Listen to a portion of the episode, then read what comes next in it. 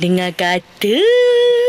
Upacara pembakaran mayat aktris Tang Monida ditunda secara rasmi dan penundaan itu disebabkan ibunya, Panida, mendesak forensik memindahkan mayat Tang Mo ke Institut Pusat Ilmu Forensik Kementerian Kehakiman dan perkara itu dimaklumkan oleh peguam keluarga Tang Mo sendirilah. Dan saya telah menyerahkan dokumen kepada penyelidik di Ibu Pejabat Polis Daerah 1 meminta mereka untuk membekukan tubuh sebelum memindahkan mayat ke Institut Pusat Ilmu Forensik dan keluarga Tang Mo sebenarnya yakin tahu ada luka pada tubuh Tang Mo dan ingin mengetahui punca kematian kan. Sebelum itu, upacara memberi penghormatan terakhir buat aktris itu diadakan di sebuah gereja lah di Bangkok pada hari Jumaat hingga semalam lah. Dan justru uh, Krit Sana berkata permintaan untuk bedah siasat kedua itu secara tidak langsung upacara pembakaran yang sepatutnya berlangsung hari Isnin iaitu hari ini ditunda sehingga selesai. Dan polis masih meneruskan siasatan dan memeriksa bukti baharu yang mungkin bertentangan dengan laporan awal mereka bahawa kematian adalah kemalangan. Dan bedah siasat semula mayat tamu ni diutarakan oleh seorang aktor dan petugas penyelamat bernama Eka pun sebab Eka pun ni merupakan orang pertama yang melihat mayat tamu sejurus dikeluarkan dari sungai. Dan apa yang dilihat oleh uh, aktor ini katanya wajah aktris itu seperti terkena pukulan benda keras. Ada luka di mata kanan dan beberapa gigi patah. Dan kerana itulah ramai pihak yang ingin bedah siasat untuk kali kedua untuk memastikanlah agar kematian aktris ini terbela